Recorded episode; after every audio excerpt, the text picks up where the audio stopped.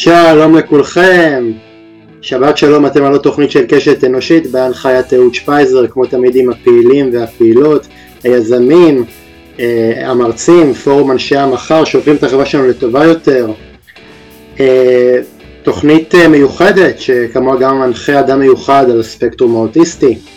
לפני שאני אפתח בנושא שעליו אני אדבר היום, אני רוצה מכאן לברך את שובם של החטופים, שאני מאוד מאוד מאוד מקווה שיחזרו מחר כמתוכנן אה, חזרה לגבולות ישראל, כולי תקווה שהם יחזרו במצב טוב, בריאים ושלמים, אל חיק אה, משפחותיהם ואהוביהם, אז אה, כמוני, כמו המוני בית ישראל, מייחלים לשובם.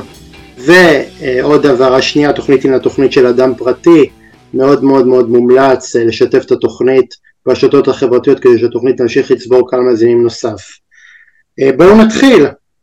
אם נדמה לנו שכאן בארץ המציאות הפוליטית פשוט ירתה על עצמה בראש והתאבדה, אנחנו לגמרי לא לבד, העולם כולו עובר טלטלה ענקית, גדולה, והתמיכה הלא ברורה של גופים מסוימים בשמאל הרדיקלי, אמ, בפשעים המזעזעים של החמאס, זאת רק דוגמה אחת מיני רבות, תהליכי הגלובליזציה מולידים מחד קריאות של אנשים לבטל את דגם מדינות הלאום ולעבור לדגם של מדינות רב תרבותיות ומנגד כוחות שמרניים שמקדמים בזה אחר זה ערכים אה, לאומיים ויהיו שיגידו גם אנטי דמוקרטיים כדי להבין עד כמה המציאות הזאת מורכבת אני גאה להציג בפודקאסט שלי עיתונאי מוערך. הוא עיתונאי, פרשן, חדשות וסופר ישראלי חתן פרס סוקולוב לעיתונות ובעל טור בכיר קבוצת ידיעות אחרונות בין מרץ 2010 אה, לנובמבר 2020 היה עורך חדשות החוץ בחדשות 13 משנת 2020 מכהן uh, כיושב ראש בהתנדבות של התנועה לחופש המידע. הוא גם מחבר של שני ספרים המרד נגד הגלובליזציה שיצא בשנת 2018 אה, והספר איך הדמוקרטיה תנצח שיצא השנה בהוצאת רדיקל יש לי את הכבוד לארח את נדב אייל, שלום נדב. שלום אהוד. אז אה, נדב, אני אה, בדרך כלל אשאל אותך שאלה שאני לא שואל בדרך כלל את האורחים שלי, איזו. הגדרה, הרי אתה יודע, אתה איש עם הרבה תארים, הרבה. כתרים, הרבה כובעים שאתה עונד, איזה. הגדרה אתה הכי אוהב? אה, זאת שאלה מצוינת. איזה הגדרה אני הכי אוהב? אה, כנראה שההגדרה הכי חשובה זה שאני אה, אבא לילדים שלנו. אז אה, זו ההגדרה שאני הכי אוהב, אבל מתוך ההגדרות המקצועיות... כן, נכון. אז מתוך ההגדרות המקצועיות, אני עיתונאי. גם כשאני סופר, אני כותב בתור עיתונאי. זה קשה לאסוף את כל החומרים שאתה בדרך כלל מתוודה אליהם בתור עיתונאי, ואז לכרוך אותם בספר? כן, זה לא דבר פשוט לעבור ממוד עיתונאי למוד של סופר, כי ספרים צריכים להחזיק מעמד אה, וכתבות עיתונאיות לא. אתה יודע שנהוג לומר שכתבות עיתונאיות זה משהו שאפשר לעטוף בו את הדגים מחר בבוקר, אה, ניירות העיתון. והכוונה היא שעיתונות היא באמת, מישהו אה, אמר פעם, היא, היא הטיוטה של ההיסטוריה. וכשאתה כותב ספרים אתה כבר לא כותב טיוטה, אתה כותב ספר, אתה רוצה שהוא ישרוד. אתה חושב לא על מחר בבוקר, אתה חושב קצת, קצת הרבה קדימה. אז uh, זה בהחלט מעבר לא פשוט. זאת אומרת, uh, אני זוכר שכתבתי את הספר, את המרד, באיזשהו שלב באמת שאלתי את עצמי, האם זה ספר? האם כתבתי ספר? או שכתבתי רצף של כתבות עיתונאיות שאיכשהו מתחברות. ומה הופך משהו לספר? זאת שאלות מאוד גדולות, אה, שאתה מתייסר איתם בתהליך הכתיבה. אה, נדב, אני, אני מתאר לעצמי שאתה, אה, כמו הרבה מאוד מחבריך העיתונאים, מוצפים בזמן האחרון בהרבה מאוד שאלות שעליהם יקום ויפול דבר, שאלות כמו יהיה טוב, מה יהיה, מה, מה צפוי לנו בחודשים הקרובים ועל אחת כמה וכמה סבב המלחמה הנוכחי זה משהו שאתה נתקל בו הרבה אנשים עוצרים אותך ואומרים נדב מה, כן. מה יקרה מחר בבוקר? כן האמת שכן. אנשים עוצרים אותי הרבה ושואלים אותי מה יהיה. אגב הם שאלו אותי מה יהיה גם כשהייתה כשהמוקד היה הפיכה משפטית אבל עכשיו עם המלחמה שואלים הרבה יותר. כמובן שאני לא יודע מה יהיה יותר ממה שכולם יודעים. זאת אומרת, מה שאתה יודע, או ממה שמי ששואל אותי, אני פשוט לא יודע מה יהיה. הדבר היחיד שאני יכול, שאני, שאני יודע אולי טיפה יותר טוב, זה אני יותר בקשר עם אה, מקבלי החלטות, אני נמצא יותר בשטח, אה, אולי העבודה שלי זה, זה לדעת הרבה מידע, אז אני יכול לתת הערכות, אוקיי? אני לדוגמה יכול, אה, אתה יודע, אם מישהו אומר לי משהו שאני חושב שהוא מאוד בלתי סביר, אז אני יכול להגיד לו זה בלתי סביר מה שאתה אומר על בסיס המידע הזה. אני יכול לנפות, לנפות החוצה תרחישים שהם לא ריאליים. אה, אבל כן, הרבה מאוד עכשיו המלחמה, ובכלל התחושה, אני חושב, של המצוקה, של הדיכאון, של הטראומה בחברה הישראלית, גורמת לזה שכולנו נאחזים בכל מיני דברים, לפעמים זה במידע, בחדשות, אה, לפעמים זה דרך אגב בפעולות שלנו בהתנדבות. אה, והרבה מאוד אנשים נאחזים בזה שהם צופים וקוראים חדשות זאת אומרת צפייה וקריאה בחדשות היא נמצאת בשיא שמדינת ישראל לא הייתה בו אולי כמעט אף פעם. אה, ולכן יש הרבה מאוד אחריות בתקופת הסיקור של המלחמה. לא להטעות, לא להוציא מהקשר, לנהוג באחריות לחשוב נגיד על משפחות החטופים ועל המשמעויות של כל דבר שאתה כותב. מצד שני לא להגביל את עצמך מבחינה של חופש ביטוי, אה, לכתוב אמת, זה תקופה מאוד מורכבת.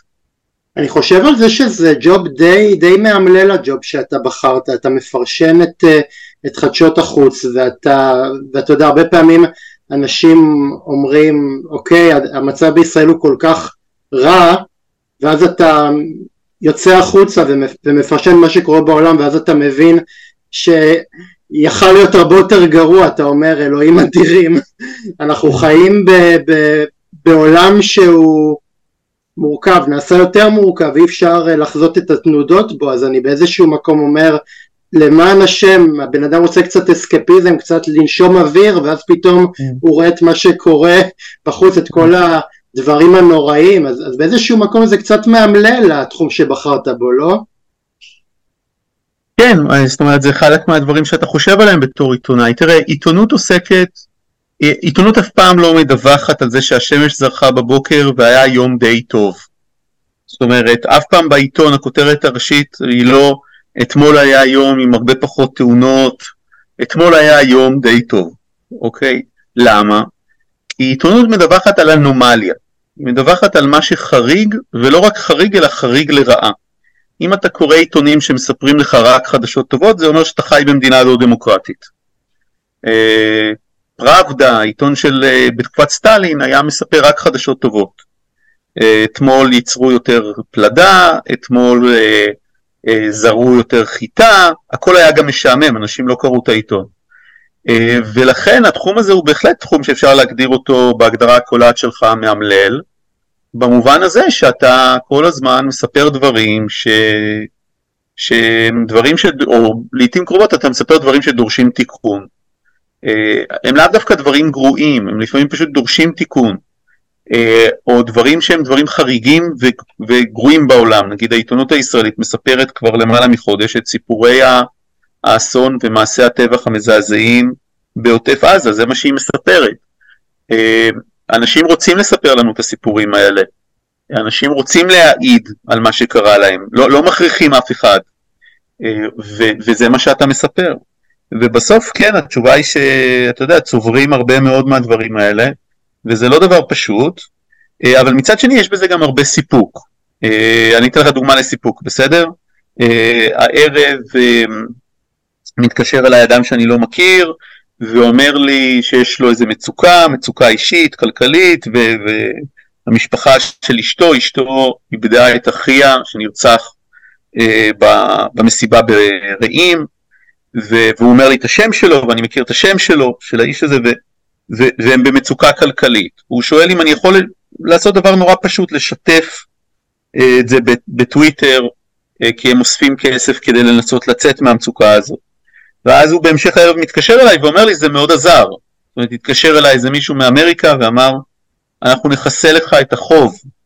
אמ, ואז אתה אומר לעצמך עשיתי איזה משהו קטן בעולם, סייעתי במשהו. אז זו דוגמה ממש של כסף, אבל הרבה מאוד פעמים זה דוגמאות של אנשים שפשוט מאוד שמחים שמספרים את הסיפור שלהם, אהוד, כמו שצריך לספר אותו. זאת אומרת, פשוט מספרים את הסיפור שלהם בלי, אתה יודע, להגזים, בלי להפחית, אלא פשוט בצורה מדויקת ורגישה לספר את הסיפור של אנשים, להשמיע את הקול שלהם, זה, זה עושה להם דברים מאוד טובים. אז נדב, כמי שלאחרונה התחיל להגיש טורים אה, באתר uh, ynet, uh, טורים שגם, שמלווים בלוויית uh, uh, סרטון קצר שאת, שאתה מופיע בו, הטורים האלה נוגעים בתיאור שלבי המלחמה מאז שהיא החלה.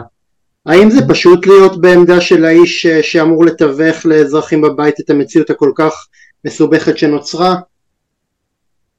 לא, אה, זה לא פשוט, אבל זה הכרחי. אה, ומה שאני מנסה לעשות בקטעים הקצרים האלה בווידאוים בוויינט, זה, זה לסכם בשתיים וחצי דקות את האירועים הכי מרכזיים ביום בעיניי. אני לא אומר שזה האירועים הכי מרכזיים, והימים האלה הם ימים מאוד מורכבים, זאת אומרת קורים המון דברים. אה, אבל אני חושב שבאיזשהו מקום אנשים הגיעו כבר למצב שהם לא רוצים להאזין כל היום לחדשות. אה, הם רוצים, לפחות חלקן, שיגידו להם לא בחצי שעה או בשעה, אלא ממש בשתי דקות, תגיד לי את הדברים החשובים שקרו, אני אראה את זה וסגרנו את היום. אני חושב שזה גם מה, ש, שגם, שזה גם מה שמוביל לצמיחתם של הפודקאסטים, אנשים לא רוצים uh, לעקוב אחרי חדשות 24/7 כי הם מבינים שהיכולת שלהם להבין משהו ולקלוט משהו יורדת, אז הם מעדיפים משהו קצר, תחום בזמן, ואז הם מקבלים תמונה שהיא הרבה יותר ברורה מאשר להקשיב לאוסף של ידיעות שבעיות בזה אחר זה 24 שעות ביממה. נכון, אני, אני רוצה להאמין שאתה, שאתה צודק, אה, אה, אני חושב שבאופן כללי זה נכון עד המלחמה, זאת אומרת כשהתחילה המלחמה ב-7 באוקטובר, אז אנשים כן רצו לצרוך כמה שיותר חדשות, אה, ועכשיו אני חושב שהם חוזרים לקצת להוריד, כי תשמע, זה קשה, זה קשה לצרוך את כל הכמות הזאת של ה... באמת של הסיפורים ושל ההתפתחויות, וכל דבר הוא הכי חשוב, נכון? בחדשות, אני אומר את זה כאיש חדשות, כל דבר הוא הכי חשוב. אתה פותח את הטלוויזיה, עכשיו זה הכי חשוב. לא, אז אה, באיזשהו מקום צריך לדעת גם להניח לאנשים ולהגיד להם, אנחנו מתמצתים לכם, מסכמים לכם את זה. אה, זה לא דבר קל, אבל זה לא דבר מאוד קשה, ואני חייב לומר לך שאתה יודע, הרבה יותר קשה להיות כרגע לוחם או לוחמת ברצועת עזה, או מפקדים, או אישה של מילואימניק שנמצא כבר חודש וחצי בשטח ומסכן את חייו, אה, אה, נניח כמו מישהי שראיינתי אותה והיא בהיריון ויש לה שתי ילדות קטנות ובעלה נמצא במילואים מה-7 באוקטובר, זה קשה, אוקיי? זה ממש קשה. אה, אה, להיות עיתונאי זה יכול להיות מאתגר לפעמים, אבל קשה זה לא. אז אה, נדב, אני ברשותך לא אכביר במילים, אני אגש ישר לנושא, כי אני לפני ה... כי אני... כי.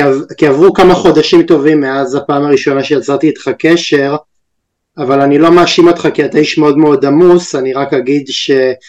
שאני אה, בשביל אה, קצת יותר להכין את עצמי טוב למפגש איתך ולנצל בצורה מיטבית את הזמן אה, עד הרעיון, אני קראתי את הספר שלך, איך הדמוקרטיה תנצח, ובאמת, שמע, אין מה להגיד, גל עכור של מנהיגי ימין פופוליסטי שוטף את העולם בזה אחר זה, ובעודנו מדברים אני, אני חושב על זה שבהול, שבהולנד ובארגנטינה נבחרו שני מנהיגי ימין קיצוניים, האחד אה, כן. ליברטריאן, האחד, השני אסלאמופוב אה, קיצוני וביניהם אה, מנהיגים שמתריסים נגד השלטון הדמוקרטי והרחב.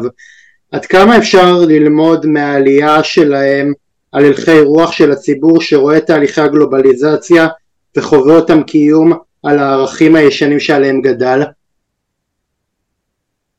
אמ, זאת, זאת שאלה מצוינת.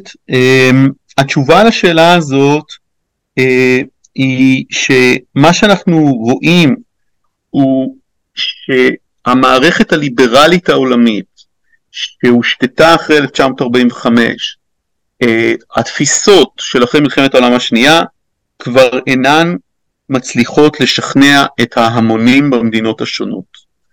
אה, והמערכת לא יציבה יותר, ועל זה כתבתי את המרד נגד הגלובליזציה, ואני לא ידעתי כשכתבתי אותו, שזה היה ב-2017, הופיע בישראל ב-2018, לא ידעתי שהמשמעות של, ה... של המרד היא שזה ירדוף אותנו, אתה יודע, הרבה לתוך uh, 2023 ולמעלה מזה. ומה זה אומר? זה אומר שאנחנו רואים שוב ושוב באמת בחירה של מנהיגים שלא מחויבים או לדמוקרטיה או לערכים ליברליים. עכשיו צריך להיות זהירים בדבר הזה. אה, מלוני, ראש ממשלת איטליה, אכן נבחרה במפלגה ניאו-פשיסטית, אבל בינתיים בתור מנהיגה של איטליה היא לא מבטלת את הדמוקרטיה והיא מתנהלת בצורה יחסית זהירה. חירט וילדרס, אני לא יודע מה הוא יעשה, זה נכון שהוא אסלאמופוב, אבל לא בטוח שהוא יפגע בזכויות אדם. אה, זו דוגמה, אוקיי? לעומת זאת דונלד טראמפ, אנחנו רואים שהוא פעל נגד הדמוקרטיה האמריקנית, כולל באירועים האלה, שהם האירועים של השישה בינואר, שארצות הברית לעולם לא תשכח אותם, אני מדבר על ההסתערות על הקונגרס, וכבר בהתבטאויות שלו אפשר לשמוע שהוא הולך בהחלט לאיים על הדמוקרטיה האמריקנית. אבל העניין כאן הוא הסנטימנט. ומהו הסנטימנט? הסנטימנט הוא כזה, אנשים מרגישים, לא כל האנשים, חלק מהאנשים, מרגישים שהמערכת לא עובדת עבורם, שהמדינה נהייתה חלולה, שהם לא מחליטים על החיים שלהם, ואז הם בוחרים במנהיגים חזקים, פופוליסטים, ימניים קיצוניים בדרך כלל, אבל גם לפעמים רדיקליים שמאלניים, שמבטיחים להשיב סדר לחייהם, לפעמים בלי איזה רעיון מארגן באמת כל כך סדור, והדוגמה לזה היא נניח באמת הנשיא הארגנטינאי החדש, שקשה מאוד להבין איך הוא ינהל את המדינה אחרי שהוא יפרק את הבנק המרכזי, וכל מיני רעיונות אחרים, והאנשים האלה אמורים לגאול אותם מהתחושה הזאת של תלישות, מלשון תלוש, תלישות שהם חשים. העניין הוא שבאמת זה אתגר מאוד קשה וחריף לדמוקרטיה ליברלית. אבל יש פה גם פרדוקס, כי הם רוצים אה, מה שנקרא אה, להצביע לאותם מנהיגים חזקים כדי שהם מה שנקרא ישליטו איזשהו סדר, שהמדינה אה, כן. לא תראה יותר כמו אה, גוף חלול ושהאזרחים ירגישו שהם יותר יכולים לבטא את עצמם, אבל ברגע שדמוקרטיות, ברגע שדמוקרטיות נעלמות ומתחילות אה, ד, דיקטטורה, אז, אז באמת אתה, אתה לא יכול, אתה, אתה פוגע ב, בזכויות שלך עצמך, אתה כבר לא יכול להתבטא בחופשיות, אתה כבר לא יכול מה שנקרא להפגין בעד הערכים האלה, זה נראה לי באיזשהו מקום קצת אוקסימורון, שאנשים אה, מרגישים שהם לא הדבר של אנשים לאו דווקא מעוניינים בדמוקרטיה, אהוד, זאת אומרת, תיקח את זה לדוגמה את ויקטור אורבן. ויקטור אורבן בעצם חיסל את הדמוקרטיה ההונגרית כדמוקרטיה ליברלית. הוא גם אומר שהונגריה היא לא דמוקרטיה ליברלית. משתמש בביטוי אחר, הוא אומר דמוקרטיה שמרנית, דמוקרטיה מסורתית, הוא לא משתמש יותר בביטוי דמוקרטיה ליברלית. יש הרבה מאוד הגבלות מעשיות על חופש הביטוי כי הוא השתלט בכל מיני דרכים על כלי התקשורת, אבל הרבה מאוד מהציבור מרוצה. זאת אומרת, אה, ואם הוא לא מרוצה אנחנו גם לא נדע. אז אתה אני... צודק שיש פה איזה מלכודת פנימית אצל המנהיגים האלה, וצריך לקחת בחשבון שיש הרבה אנשים שפשוט לא מחויבים יותר לדמוקרטיה. הם לא מרגישים את תחושת המחויבות הזאת. אני אתן לך דוגמה. נגיד שהייתי אומר לעם ישראל, תבחרו בין זה שישראל תהיה עשירה כמו סינגפור, או היא תהיה דמוקרטית כמו, אני יודע מה, סלובקיה, שהיא מדינה דמוקרטית מאוד, אה, או סלובניה. אז הבחירה בין מדינה מרכז או מזרח אירופית לשעבר, לבין סינגפור המאוד עשירה שהיא עם התל"ג לדעתי לנפש הכי גבוה בעולם היום, אל תתפוס אותי במילה אבל בערך, במה יבחרו הישראלים? סינגפור היא לא דמוקרטית, במה הם יבחרו? אני בכלל לא בטוח שהם יבחרו במדינה הדמוקרטית והענייה יותר.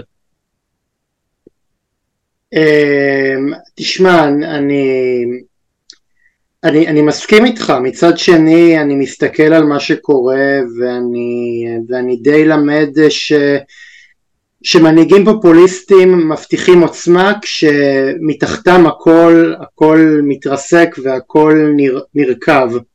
זאת אומרת אני מסתכל, תראה מה עשתה ממשלת ימין מלא מלא מלא בשנה אחת.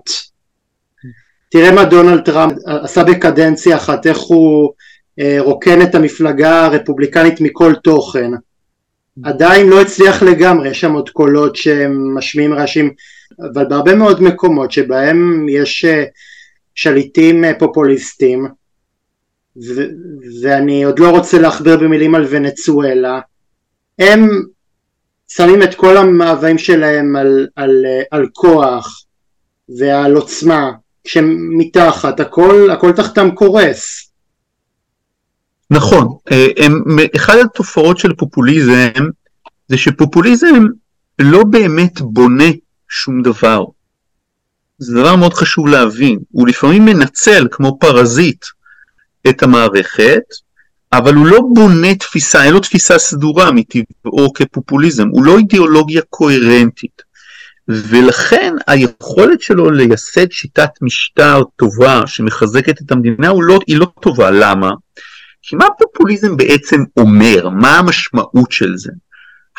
הסנטימנט הפופוליסטי אומר דבר כזה, העם לא מיוצג על ידי השלטון, הרצון של העם לא מיוצג על ידי השלטון. עכשיו מה קורה כשהפופוליסט עולה לשלטון? הוא ניצח, אז כאילו אין יותר טעם בפופוליזם. אבל הוא, הוא לא לוקח אחריות. הוא אומר, העם עדיין לא מיוצג על ידי השלטון למרות שאני כאילו השלטון, למה? כי יש deep state, יש מערכת משפט, יש פקידים, יש תקשורת, יש כוחות כלכליים שכולם מונעים ממני לבטא את העמדה של העם ולנהל באמת את המדינה כמו שאני הייתי רוצה. מי אמר את הדברים האלה לדוגמה? ויקטור אורבן אמר אותם, דונלד טראמפ בטירוף אמר אותם, ועוד כהנה וכהנה. עכשיו, הפופוליסט לא מוכן לקחת... למה אתה הולך כל כך רחוק? יש לך פה את ביבי נתניהו שאומר את זה נכון. מהרגע, מהרגע שהוא נבחר ב-96. נכון, וביתר שאת מאז 2015, ואז כל הזמן יש את מי להאשים. עכשיו, כתוצאה מזה שאתה כל הזמן מאשים, אתה השליט, אבל אתה מאשים את המדינה, אתה מאשים את הממסד המדינתי, אז מה בעצם אתה עושה כפופוליסט? אתה לאט לאט מגרד, אתה שוחק את המדינה, אתה לאט לאט משמיד את המערך המדינתי, ולכן פופוליזם הוא אירוע מכלה, מלשון כליה, והוא מכלה את הסמכות המדינתית, זה מה שהוא עושה, הוא, הוא יוצר חוסר אמון, הוא ניזון על ידי חוסר אמון וגם יוצר את החוסר אמון, והוא מכלה את, ה, את הממסד המדינתי. בניגוד למה דרך אגב? לא רק בניגוד לדמוקרטיה, אלא גם בניגוד לדיקטטורה טוטליטרית. דיקטטורה טוטליטרית אומרת יש רק תפיסת עולם אחת, היא מאוד קוהרנטית, היא מאוד סדורה, היא מתרכזת סביב האידיאולוגיה שנקבעת על ידי המנהיג, נגיד הסובייטית של סטלין, או נגיד הנאצית של היטלר, או נגיד המאואיסטית של מאו בסין, וכולם חייבים להתיישר מסביב לאידיאולוגיה הזאת, והמדינה היא הכלי של האידיאולוגיה. ולכן המדינה בדיקטטורה טוטליטרית לא הופכת להיות חלשה יותר, היא הופכת להיות עוצמתית הרבה יותר מדי, והיא חודרת למרקם החיים של כל אזרח ואזרח. ולעומת זאת בפופוליזם המדינה מותקפת מבפנים על ידי הווירוס הפופוליסטי, עד שמה קורה? היא סובלת תהליכים של התפוררות והתפרקות, שבתהליכים האלה דרך אגב יכולים לקרות דברים מאוד מאוד גרועים לאזרחים, אבל בדרך כלל לא גרועים, צריך להיות הוגן, כמו בדיקטטורה טוטליטרית. לא גרועים כמו דיקטטורה טוטליטרית. עכשיו, ההנחה שהיא כאילו ההנחה המערבית, שכל דונלד טראמפ חייב להפוך להיות דיקטטור, אוקיי? כל אה, ויקטור אורבן חייב להפוך להיות היטלר. אה, אה, ההנחה הזאת היא כמובן לא נכונה. רוב הדיקטטורים ורוב המנהיגים האוטוריטריים, הסמכותניים, הלא דמוקרטיים, לא היו היטלר. הם לא היו סטלין, הם נראו כמו מי? כמו מי שמכיר את חואן פרון בארגנטינה, שהיה בעצם סוג של דיקטטור פשיסט פופוליסט, אה, על שמו הפרוניזם, שזוכר את המחזמר אביטה, ואנשים מהסוג הזה, שלטון החונטה ביוון, השלטון של פרנקו בספרד, אני יכול להמשיך, במילים אחרות דיקטטורים שהם לא דיקטטורים טוטליטריים רצחניים בקנה מידה נרחב, הם בדרך כלל כן רצחניים, אבל לא בקנה מידה של אה, הרג של מאות אלפים או מיליוני בני אדם. לא בטוח, וזה... לא בטוח, ש... לא בטוח שאנשים אה, מדרום אמריקה שחיו ב... בארגנטינה ובצ'ילה יסכימו עם הקביעה הזאת, אבל בסדר. לא, יש הפרדה בין חואן פרון לבין שלטון החונטה הצבאית. על החונטה הצבאית אני לא אומר את מה שאמרתי עכשיו, היא הרגה הרבה מאוד אנשים, זרקה אותם ממטוסים מעל האוקיינוסים, כמו שאנחנו יודעים, אה, אבל, אבל מה שאני מנסה לומר זה שלא כל הדיקטטורות נראות כמו מחנות ריכוז, אוקיי?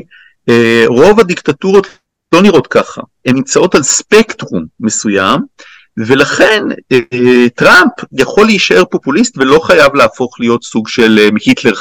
נדב, מי שקורא את הספר שלך, איך הדמוקרטיה תנצח, מתרשם שהכלים מוצעים לשיקום המוסדות הדמוקרטיים לא רלוונטיים ולא תופסים אה, במציאות של המאה ה-21. ורציתי לשאול במידה והכלים האלה לא רלוונטיים מהי האלטרנטיבה כדי להגן על הדמוקרטיה בפני הגל העכור של המנהיגים שקוראים עליה תיגר?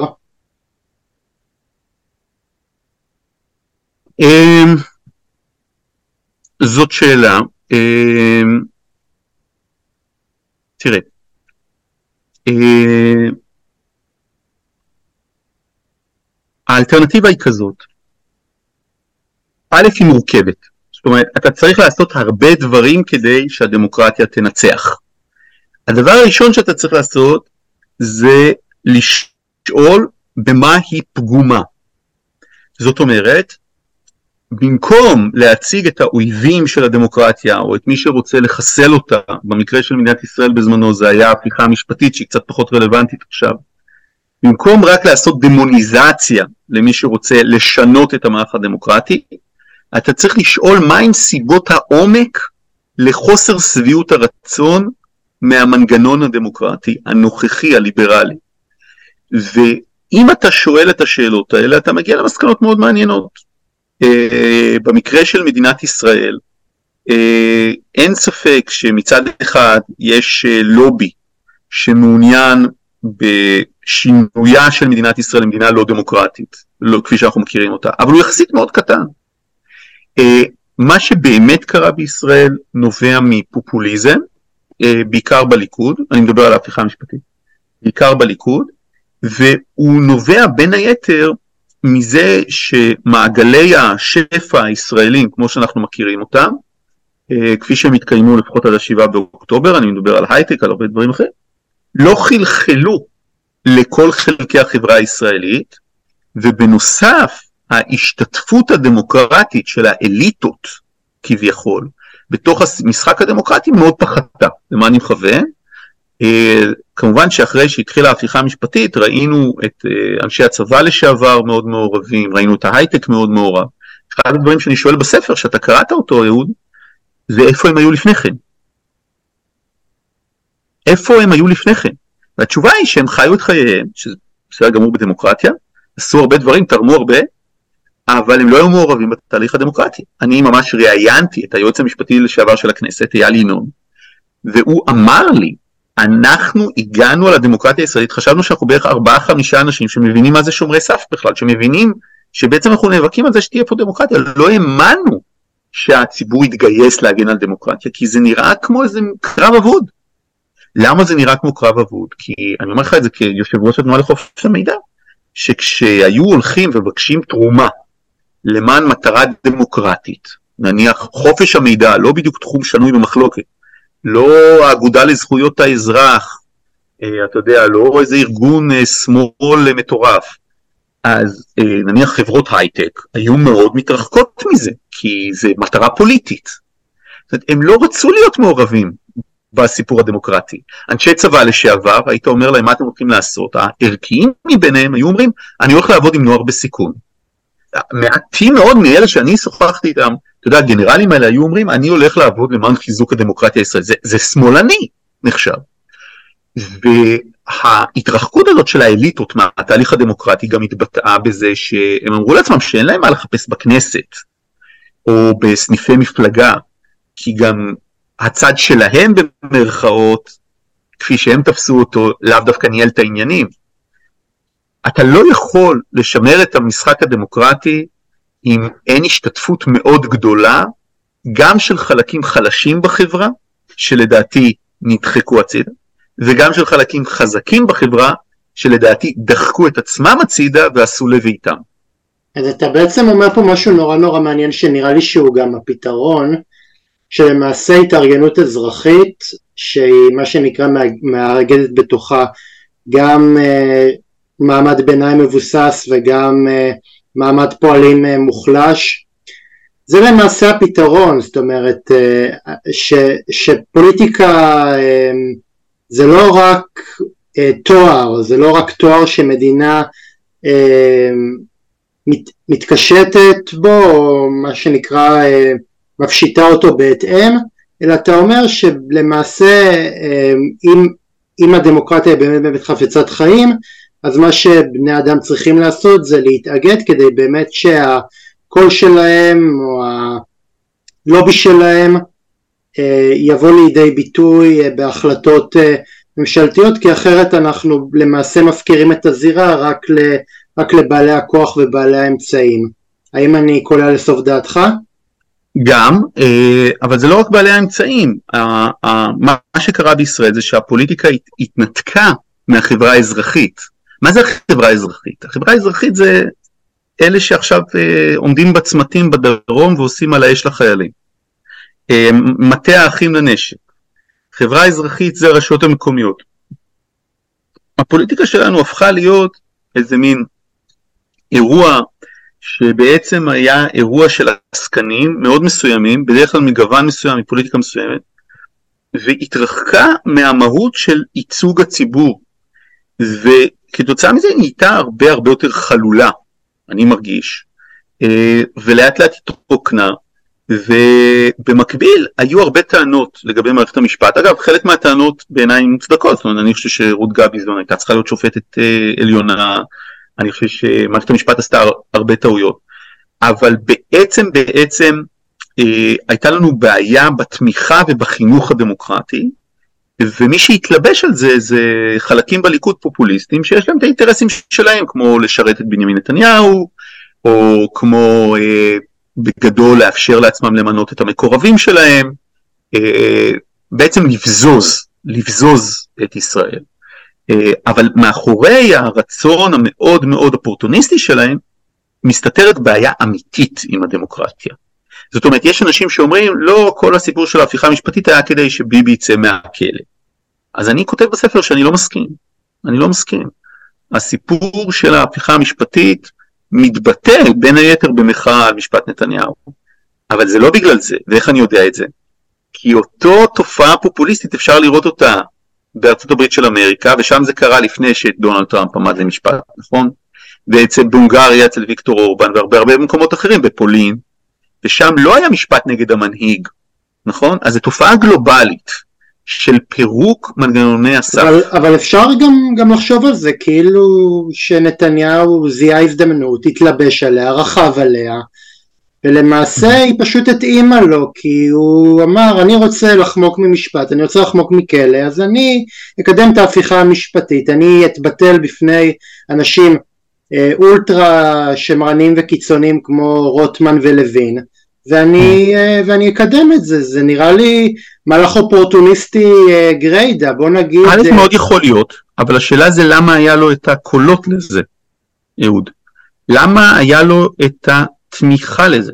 תשמע, פופוליסט, פופוליסט ו- ודמגוג הוא תמיד היה, גם בקדנציה הראשונה זה הולך uh, back, backward uh, הרבה מאוד שנים uh, שאני הייתי בתכנון, אבל, uh, בשנ, אבל בשנים האחרונות הוא פשוט אימץ את הרטוריקה של הימין הקיצוני ואני מסתכל על זה ואני אומר אל, אלוהים אדירים זה, זה הנהגה שיש בה סממנים אה, פשיסטים, זה, אה, זה, הוא כבר לא מסתיר את זה. זה, זה, זה, פש, זה פשיזם... אה, תראה, אני, חושב, א', אני חושב ש... ש תראה, אצל נתניהו תמיד היו מאפיינים פופוליסטיים, אבל הוא היה שמרן. תסתכל על האנשים שליוו אותו בתחילת הדרך, בני בגין, דן מרידור, רוני מילו, ותסתכל על האנשים שמקיפים אותו עכשיו. זאת אומרת, אני חושב שחל בו שינוי מאוד גדול. כל הפוליטיקאים יש בהם היבט דמגוגי. האם נתניהו היה יותר דמגוג ממה שהיה מנחם בגין? אה, אני לא משוכנע. האם הוא היה יותר דמגוג ממנהיגים אחרים שראינו, כמו גולדה מאיר? אני לא משוכנע. אבל בשלב מסוים הוא החליט שהוא יכול לחצות את הקווים. והוא החליט שהוא יכול לחצות את הקווים אה, בגלל שהייתה לזה מספיק תמיכה ציבורית, והייתה לזה מספיק תמיכה ציבורית בגלל בעיה יסודית בחברה הישראלית.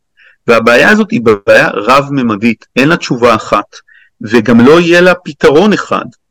אה, אני אתן לך דוגמה לסל פתרונות. אה, אחד, אנחנו צריכים באמת אה, להקטין את הרווח, את הפער, בין הפריפריה החברתית הישראלית לבין החלקים העשירים של החברה בגוש דן ובמקומות אחרים. וזה אומר באופן ספציפי שאנשים יצטרכו לשלם במקומות העשירים בחברה הישראלית יותר מיסוי, כדי שתוחלת החיים בפריפריה לא תהיה נמוכה יותר, שזה המצב היום כי הם מקבלים פחות שירותי בריאות. דוגמה אחת. דוגמה שנייה, כולנו נצטרך להיות יותר מעורבים בדמוקרטיה, בניגוד למה שהיה פה לפני ההפיכה המשפטית. דמוקרטיה, אם אתה לא הולך ונהיה מעורב בה, בסוף באים להשמיד אותה. ואז אתה לא מעורב, אתה נטול כלים. אז זה אומר שהמחויבות שלך לדמוקרטיה היא יומיומית, היא שבועית, אוקיי? אתה הולך לסניף מפלגה פעם בשבוע, אתה מתנדב פעם בשבוע, אתה מתנדב פעם בחודש, אבל אתה כל הזמן נמצא בתוך התהליך הדמוקרטי כאזרח. אם אתה לא תעשה את זה, אתה תאבד את זה. אה, דוגמה אחרת היא הצורך שלך לחגוג ניצחונות דמוקרטיים, או ניצחונות של הזירה הליברלית. אני אתן דוגמה. אתה בעצם לא התחלת להגן על הדמוקרטיה לפני שחששת שאתה הולך לאבד אותה. ואז אנשים התרפקו על הדמוקרטיה, התחילו לשיר שירים ונוסטלגיה, כל תנועת המחאה היא תנועה נוסטלגית בעצם, למה שהיינו וזה. אוקיי, מאה אחוז, מה עם כל הדברים שכן הצלחת? מערכת הבריאות הישראלית, שהיא מופת של חברת רווחה.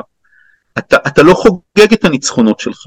אם אתה לא חוגג ומגדר את הניצחונות שלך, אתה לא מקדש את מה שהצלחת בו, אתה לא תדע על מה להגן. במילים אחרות, אם כל מה שאתה עושה זה למתוח ביקורת על החברה, אתה לא תצליח להגן על החברה. שזו נקודה מאוד חשובה. השמאל הישראלי והמרכז הישראלי כל הזמן עסוקים במתיחת ביקורת פנימית, והם עסוקים הרבה פחות בליצור מה שאני קורא לו מרחב מקודש. מה זה מרחב מקודש? בבריטניה לדוגמה, שירות הבריאות הלאומי הוא לא כל כך טוב, הוא הרבה פחות טוב מקופות חולים, אבל הוא מרחב מקודש שאסור להתקרב אליו, גם לא הימין. למה? כי הבריטים מתים עליו. הבריטים אוהבים יותר את שירות הבריאות שלהם ממה שהם אוהבים את המלך או את המלכה, אליזבת השנייה. ואיך הם עשו את זה? הם אמרו, וואו, איזה הצלחה יש לנו פה. בישראל לא עושים דברים כאלה, נכון? אנחנו לא עושים דברים כאלה. ו- וזו טעות, אז זאת עוד דוגמה. עכשיו יש לי בספר עוד שורה של רעיונות אחרים על איך לדעתי אנחנו יכולים לדאוג לזה שהדמוקרטיה תנצח. אם כן, אני חייב לומר לך שחלק ממה שקרה במלחמה זה שאני חושב שהנושא הזה של ההפיכה המשפטית בעצם נזרק לפח הזבל של ההיסטוריה, שזה היה המקום שלו מהרגע הראשון. ואני לא חושב שהוא הולך לצאת משם. זאת אומרת, אני חושב שזה ירד מסדר היום, ואני רוצה להאמין שזה ירד מסדר היום. עדיין יש לנו מחויבות להציל את הדמוקרטיה, ולוודא שהיא תהיה חזקה. אה, נדב, מי שעוקב אחרי מנהיגי הימין הפופוליסטי רואה דפוס התנהגות מסוכן. לפיו אותם אה, מנהיגים, גם אם יפסידו בבחירות, עדיין לא יקבלו את, החלה, את הכרעת הרוב וימשיכו לערער אה, את תוצאות הבחירות או להיאחז בשלטון באמתלה כזאת או אחרת. רציתי לדעת כיצד אפשר להיערך לאיום שכזה שעושה רושם שעוד אף אחד לא ממש יודע לאבחן את סוד כוחו? אין דרך אמיתית להיערך לזה. אם אני פופוליסט מנסה להיאחז בשלטון כמו שנאחז דונלד טראמפ, אתה צריך לקוות שהמוסדות שאמורים למנוע את זה, במקרה האמריקני זה היה סגן הנשיא פנס, וזה היה הקונגרס והסנאט, שהם הצליחו למנוע את זה. בסופו של דבר הדמוקרטיה האמריקנית ניצלה בגלל מה? היא ניצלה בגלל המנגנונים שלה ובגלל הגינות. הגינות היא מילה מאוד מאוד חשובה. ההגינות של מי? ההגינות של מזכיר המדינה של ג'ורג'יה, שדונלד טראמפ מתקשר אליו ומבקש ממנו להטות את תוצאת הבחירות, והוא אומר לא. ההגינות של מייק פנס, סגן הנשיא, שהוא בעצם נשיא הסנאט, שדונלד טראמפ מתקשר אליו ורוצה שהוא יטה את תוצאות הבחירות, ומייק פנס מסרב. המפגינים פורצים לשם ורוצים לתלות את מייק פנס, ולא נותנים להם. אז אה, אתה יודע, הגינות היא המרכיב היסודי בתוך חברה. אתה רוצה לעודד אנשים שהם הגונים גם אם הם לא בדעתך, כי בסוף, מעבר לכל עניין חוקי, ההגינות היא מה שתציל אותך. אתה יודע, אתה דופק על הדלת כשמישהו רודף אחריך, זה לא משנה אם מי שגר בבית הזה הוא ימני או שמאלני, או חרדי או ערבי, או דרוזי, או... זה כל זה, זה לא משנה. מה שמשנה זה אם הבן אדם בתוך הבית הוא הגון ומספיק אמיץ כדי לעמוד מאחורי הגינותו. ולכן אתה רוצה לחנך להגינות. כי הגינות היא, היא מושג, הגינות והוגנות הם מושגים שהם מעבר לפוליטי. זה מאוד מאוד חשוב. אז אם אני מבין נכון, אה, תשמע, אני מסתכל על, ה... על הסקרים שמתפרסמים ממה שקורה בארצות הברית. תשמע, אני, אני מתמלא בפלצות, כי אני אומר, איך זה יכול להיות ש... ש... נשיא לשעבר שקופת שרצים מעליו רץ ומתמודד לנשיאות עדיין זוכה לחיבוק מה, מהציבור ויש אנשים שבאמת באמת מאמינים ש, שרודפים אחריו ו, ולמשל אה, פה בארץ למה, למה ללכת כל כך רחוק? יש הממשלה אה, של הימין היא ימין מלא מלא קיבלה רוב אה, בבחירות ונתניהו עמד בראשו עם שלושה כתבי אישום אז אתה יודע אז, אז אם אנחנו באמת הולכים לתחום ההגינות אני לא תשמע אני לא משוכנע ש, ש, שאזרחים שהם הולכים ביום הבחירות להצביע הם בהכרח שמים, הם משלשלים בקלפי את הפתק הנכון בשם אותם ערכים שאתה מדבר עליהם. א' ברור אה, ברור שאנשים בוחרים לפי כל מיני מוטיבציות והמוטיבציה הראשונה היא סנטימנט, היא לא רציונל. אה, הם, הם כועסים על ביידן הם בוחרים בטראמפ, הם כועסים על טראמפ הם בוחרים בביידן, הם מרגישים שאין להם מספיק ביטחון הם בוחרים באיש השני לא משנה אם הוא יותר גרוע. אה, הם לא עושים את המדידות האלה, אבל יש כאלה שכן עושים. אז אתה רוצה שכמה שיותר כן יעשו מדידות כמה שיותר, אתה יודע, שיש מאחוריהם איזה שהם עובדות. הדמוקרטיה בעולם נמצאת בסכנה חמורה, אין פה שום שאלה. אנחנו נמצאים ברגע מפתח. החזרה של דונלד טראמפ יכולה לאיים על הגורל של כולנו. אה, והדרך להגן על הדמוקרטיה העולמית היא בלהכיר בכך שהיא זקוקה לרפורמה ולשינוי. במקום כל הזמן להגיד טראמפ הוא דמון ומי שמצביע לו לא מבין שום דבר. להגיד, כנראה שאם יש בעיה בהונגריה ובארצות הברית ובישראל ובפולין ובאיטליה וכל מיני מנהיגים כאלה עולים, יכול להיות שאנחנו צריכים לשנות את המודל? והתשובה שלי בפירוש כן, אני לא רוצה לשנות את המודל במובן הזה שלא תהיה דמוקרטיה, שלא יהיה חופש. אני רוצה שתהיה דמוקרטיה ואני רוצה שיהיה חופש. אבל אני מוכן לחשוב מה צריך להשתנות במודל, ולדעתי אנחנו נצטרך לשנות את המודל הדמוקרטי באופן עמוק. אבל נניח אם אנחנו רגע הולכים להונגריה, אתה יודע, אני לא מכיר, אני, אני ניזון מה שנקרא מה, מהידיעות של מה שמתרחש שם, שדרך mm-hmm. אגב העיתונות הפליאה בסדרת כתבות מאוד מאוד יפה על מה שקורה שם. אה, האם האזרח ההונגרי כשהוא קם בבוקר הוא מרוצה מהונגריה תחת השלטון של אורבן או שהוא אומר לעצמו... זה תלוי את מי שואלים, זה תלוי את מי שואלים, יש הרבה אזרחים הונגרים שיגידו לך שכן אה, ויש מיעוט שיגיד לך שלא. אה, הבעיה, אתה יודע מה תמיד הבעיה בדברים האלה, אהוד, אתה אף פעם לא יודע מה האופציה. אתה לא יודע מה היה קורה אם הוא לא היה נבחר, נכון? מה שברור הוא כזה, לא אורבן ולא ארדואן בטורקיה, שניהם לא לקחו את המדינות שלהם להתרסקות טוטאלית שבה מסתובבים חלילה ילדים עם בטן נפוחה מרעב ברחוב. זאת האמת. זאת אומרת, המדינה לא התמוטטה. אצל אורבן היא חלק מהאיחוד האירופי. אצל טורקיה של ארדואן היא עדיין מעצמה אזורית. אז זה נכון שיש הרבה עוני, אוקיי? וזה נכון שהיא הייתה יכולה להיות הרבה יותר חזקה, אבל את זה אנשים לא יודעים. שזאת נקודה מאוד משמעותית.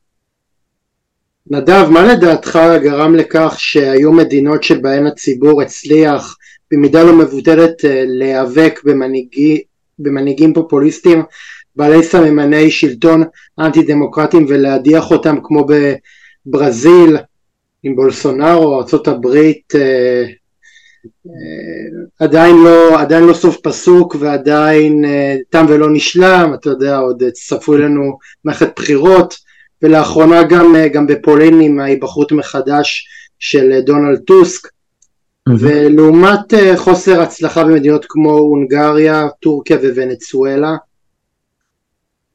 בכל המדינות הראשונות שאתה הזכרת המנגנונים הדמוקרטיים נותרו בעינם בפולין הייתה השתלטות מסוימת על בתי המשפט, אבל הייתה עדיין תקשורת חופשית ובחירות יחסיות חופשיות והוגנות. בארצות הברית אותו דבר, אה,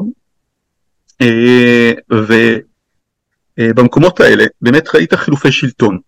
בוונצואלה, בהונגריה, אה, במדינות מהסוג הזה, כבר לא יכולים להיות חילופי שלטון, כי נניח בוונצואלה זאת ממש דיקטטורה של מפלגה אחת בעצם, בהונגריה פחות או יותר את אותו דבר. זאת אומרת, במידה רבה מאוד התשובה לשאלה שלך, אהוד, זה עד כמה שימרת את המנגנונים הדמוקרטיים, ועד כמה המנהיג הפופוליסט הפך להיות בעצם דיקטטור בצורה כמעט רשמית. אבל בגדול, אה, אה, חלק מזה קשור לזה שפופוליסטים הם לא מנהיגים מוצלחים, צריך להגיד את זה, הם, הם לא עושים עבודה טובה. למה? כי הם כל הזמן ממוקדים לא בלקחת אחריות, אלא בלעשות, אה, כמו שאומרים באנגלית, deflection, זאת אומרת להגיד האחריות היא לא שלי. וזה לא דרך טובה לנהל מדינה. ולכן הרבים מאוד מהם פשוט לא שורדים. אה, דרך אגב, אה. דרך אגב, כשאתה מסתכל על התוצאות אה, של, של פולין האחר... בבחירות האחרונות שבהן מפלגת החוק והצדק אה, לא הצליחה אה, לזכות אה, ברוב, ולעומת זאת האופוזיציה ניצחה.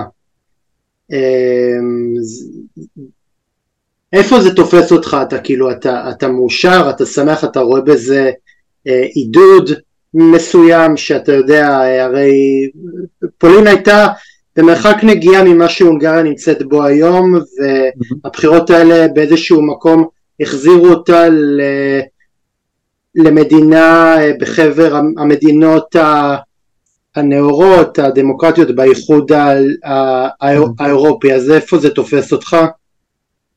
טוב דבר ראשון אני מאוד מרוצה זאת אומרת אני מאוד שמח אה, מאוד שמח אה, כשאני רואה ש... שיש איזשהו סיכוי. דרך אגב, סליחה שאני קוטע אותך, פשוט, אה, פשוט נזכר, פשוט זה, זה צחוק הגורל, אני נזכר באחד האורחים שלי שאמר לי שאם לא היה את המלחמה הזאת בעזה היינו כולנו מדברים פה על המהפך בפולין אז אה, זה קצת שישע נכון, נכון, תראה אני מאוד שמח כשאני רואה את הדברים האלה אבל אני גם לא נוטע בהם יותר מדי תקוות אני מבין שהאתגר לדמוקרטיה הוא גלובלי והוא מתמשך. יהיו בו עוד הרבה טלטלות, ובסוף השאלה היא המבט הרחוק. ובמבט הרחוק אנחנו עדיין עם מודל שצריך לשנות אותו, בעיניי צריך לעשות בו רפורמה.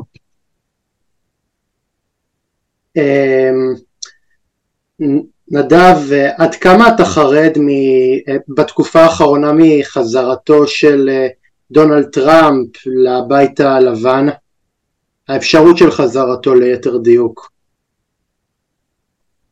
אה, אני חושב שזה יכול להיות מאוד מאיים גם למדינת ישראל, גם לביטחון שלה וגם לעתיד הדמוקרטיה, האפשרות שדונלד טראמפ יחזור לבית הלבן. אני רוצה להאמין שזה, באופן אישי, שזה משהו שלאו דווקא יקרה. אה, דונלד טראמפ הוא אדם שעכשיו עומד לדין בעבירות אה, פליליות די חמורות בארצות הברית. ו... ויהיו לזה פשוט השלכות רוחב על ביטחון העולם. אה, אין לי אלא לקוות שהאמריקנים יחליטו, אתה יודע, בדרך שהיא דרך אחראית, אבל אה, אם אתה מסתכל על הסקרים, אז אתה רואה שהוא אכן מוביל. דרך אגב, אתה יכול אה, לנתח את סוד הקסם הטראמפיסטי? זאת אומרת, מה, מה קוסם להרבה מאוד אמריקאים באישיות הדי קפריזית והלא תמיד ולא תמיד צפויה של האיש הזה? טוב, דבר ראשון, מה שקוסם להם זה שהוא פרפורמר, זאת אומרת הוא בדרן, אוקיי? וזה דבר מאוד חשוב. שתיים, הוא לא נתפס כשקרן, הוא נתפס כמי שאומר את האמת והוא לא לוקח את עצמו יותר מדי ברצינות.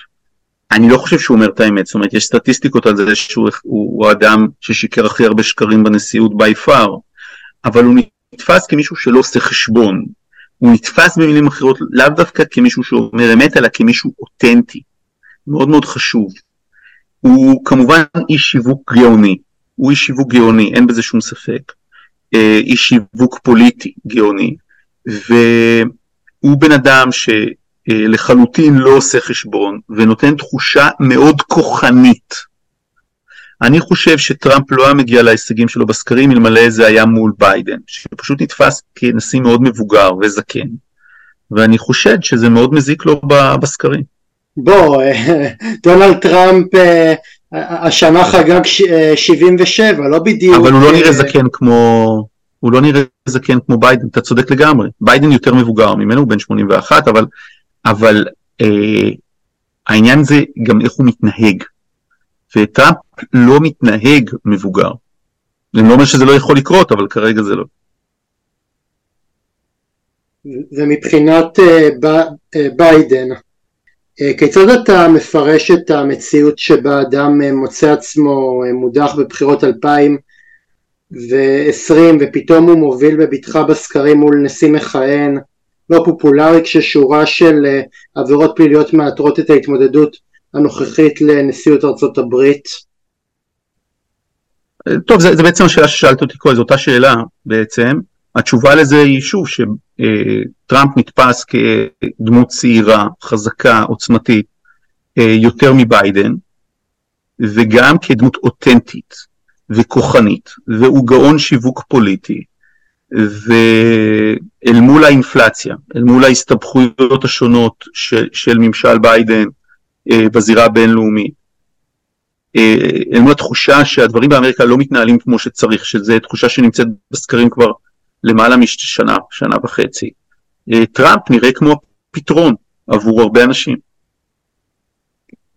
אז, אז אתה אומר אולי אפשר סוף סוף אה, אה, להפסיק לזלזל בטראמפ ואתה יודע בהתחלה אמרו שהוא טיפש, אמרו שהוא ליצן, אמרו שהוא קוריוז עכשיו כשהתמיכה שלו ומה שנקרא ההתרוממות שלו בסקרים היא כל כך אה, חד משמעית, אולי הגיע הזמן אה, כעיתונאי אולי לעשות חשבון נפש ובאיזשהו מקום אה, להגיד יחד כמו עוד הרבה מאוד עיתונאים טעינו בכך שלא לקחנו את טראמפ ברצינות?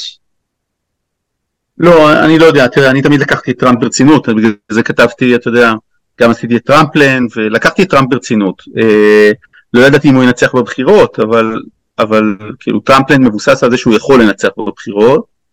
אה, אה, העניין עם טראמפ הוא כזה, תראה, אני הייתי בוועידת סינגפור, לא יודע אם אתה זוכר, שכאילו נפגש עם קים ז'ונג און והיה אמור לפתור את בעיית הגרעין בחצי האי הקוריאני. טראמפ הוא לא בן אדם רציני. טראמפ הוא לא בן אדם רציני, זה לא משנה כמה פעמים הוא יהיה נשיא ארצות הברית. הוא, הוא לא רציני במובן הזה שהוא לא אומר אמת, והוא לא רציני במובן של הביצוע. ראינו את זה גם בקורונה. ולא משנה אם הוא ייבחר או לא ייבחר, זה לא ישנה את זה. אמ, מה שישנה את התפיסה הזאת זה אם הוא יגיע להישגים אמיתיים. אגב, היו לו הישגים בנשיאות, אני אתן לך דוגמה חשובה לישראל. הסכמי אברהם זה הישג של אה, דונלד טראמפ. לא משנה כרגע איך הוא הגיע לזה, אם זה ג'ארד קושנר הביא לו, זה הישג של דונלד טראמפ וצריך להוריד, לו אה, להוריד את הכל בפניו. אם הוא יביא הרבה הישגים כאלה בתקופת הנשיאות הבאה שלו, אז יתייחסו אליו ברצינות. אם הוא ימשיך עם ההתקשקשויות שלו וכל הפייק ניוז ושקרים יומיים וניהול גרוע של הבית הלבן, אני מזכיר שזה נשיא שלא מינה את רוב המינויים שהוא היה, או, או הרבה מהמינויים שהוא היה אמור למנות בשירות המדינה האמריקני במשך שנים, הוא לא צריך למנות אפילו אנשים. אם הוא ילך לכיוונים האלה וינסה להרוס את הדמוקרטיה האמריקנית, אז uh, אתה יודע, תתייחסו אליו אחרת. איך הציבור האמריקאי סלח לו כל כך מהר על הטיפול הכושל שלו ב, ב, בקורונה? הרי, הרי אה, אתה יודע, דיברו על זה שבארצות הברית נשברים שיאים של תחלואה וש, mm-hmm. ושזאת המדינה שספ... שנפגעה הכי קשה במגפה הזאת, אז איך כל כך מהר אנשים סלחו לו על זה? אמ, זאת שאלה מצוינת והתשובה היא שאני חושב שיש איזושהי הדחקה לגבי הקורונה והיא מובנת. אה, וגם צריך לקחת בחשבון שזה הפך להיות נושא סופר פוליטי. הימין האמריקני אה, כמעט כולו רואה בקורונה הפרזה, הפרחה, אה, מסתייג מחיסונים נגד קורונה, וטראמפ מסתדר על זה בול, למרות שהוא עצמו חוסן וקרא להתחסן ומימן את החיסונים, אבל הוא, הוא התלבש על הדבר הזה בול. הראשון שהתלבש על זה היה דה סנטס בפלורידה, ולכן הנושא הזה היום הוא נושא שנחתך בדיוק בין ימין לשמאל באמריקה, אז זה לא מזיק לטראמפ. אוקיי, נדב, לקראת סיום, אה, איזה מסר אה, היית רוצה שאזרחי ישראל שרוצים לשמור על שלטון החוק יישאבו מהספר שלך לקראת אה, המאבקים הבאים נגד הממשלה הנוכחית שהיא ללא ספק ממשלה שמנסה לחבל באופי המשטר הדמוקרטי כאן בארץ? אמ, דבר ראשון אני רוצה להאמין שהממשלה כרגע לא מנסה לחבל באופי המשפר הדמוקרטי בארץ כי היא ירדה מהעניין של הרפורמה אבל uh, אם אני צריך uh, uh, לומר מה, מה המסר, המסר הוא שמי שרוצה ששלטון החוק יישמר צריך לחשוב על מעורבות קבועה ולא רק כמו שהייתה פה בהפגנות, מעורבות פוליטית קבועה וגבוהה אה, אה, בצורה שמאפשרת לכולנו להשפיע על המציאות. ו- ואם אני יכול אה, ככה לקחת את ההערה שלך מאמצע הרעיון, הממשלה הזאת לא, לא תמשיך לקדם את הרפורמה ו- וגם אם היא תנסה היא, היא תיתקל בעוד שורה של התנגדויות מצד אזרחים שבהשוואה שיקדמו מחאות שיגרמו למחאה בקפלן להיראות כמו, כמו פיקניק בירקון. אני חושב שהם לא יקדמו את זה, אני חושב שזאת תהיה טעות אה, פוליטית קשה וחריפה. אני לא יודע מה זה אומר לגבי המחאות, יהיו הרבה מחאות, יהיו מחאות של המשפחות של הנרצחים, יהיו מחאות של אה, משפחות של החיילים, אה, אני מתקשה לראות את הממשלה מקדמת עוד את הרפורמה חד צדדית, את הרפורמה במרכאות, אה, ואני רוצה להאמין שזה. אה, נדב, לסיום, איך הדמוקרטיות יוכלו לשרוד את התקופה הכאוטית הזאת בצורה הטובה ביותר ואיך הן תוכלנה להשיב לציבור את האמון שאבד לה במשך השנים? זאת שאלה מצוינת והתשובה היא שהם יוכלו לשרוד את זה בדרך הטובה ביותר אם הם ישתנו. הן צריכות לעבוד על היכולת שלהם להשתנות, להתאים את עצמן למציאות, לא לתת לפופוליסטים וללאומנים ולרדיקלים השמאלנים להיות המהפכנים, אלא לקחת את הדגל של המהפכה בעצמם.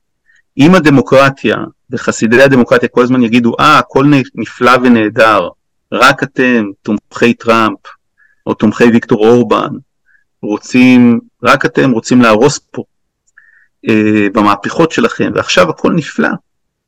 אם הם יהפכו להיות שמרנים, חסידי הדמוקרטיה, אז היא בטוח תפסיד. ולכן צריך אה, לבוא עם, עם רפורמות משמעותיות. זה ישיב את האמון, זה יחזיר את היוזמה לצד הדמוקרטי, וזה מה שצריך לעשות עכשיו כדי שהדמוקרטיות ינצחו. נדב אייל, היה לי לעונג, אני שמח אה, שהתארחת אצלי בפודקאסט. Uh, תודה רבה לך על שיחה מעניינת, ולכם קהל מאזינים יקר, אני רוצה לאחל uh, לילה טוב, ואני רוצה גם להזכיר לכם את, הפני, את המוקד הקבוע שלי לפניות, אם אתם רוצים לפנות אליי, נצרו איתי קשר או לטלפון או למייל. תודה רבה לכם, שבת שלום ולהתראות.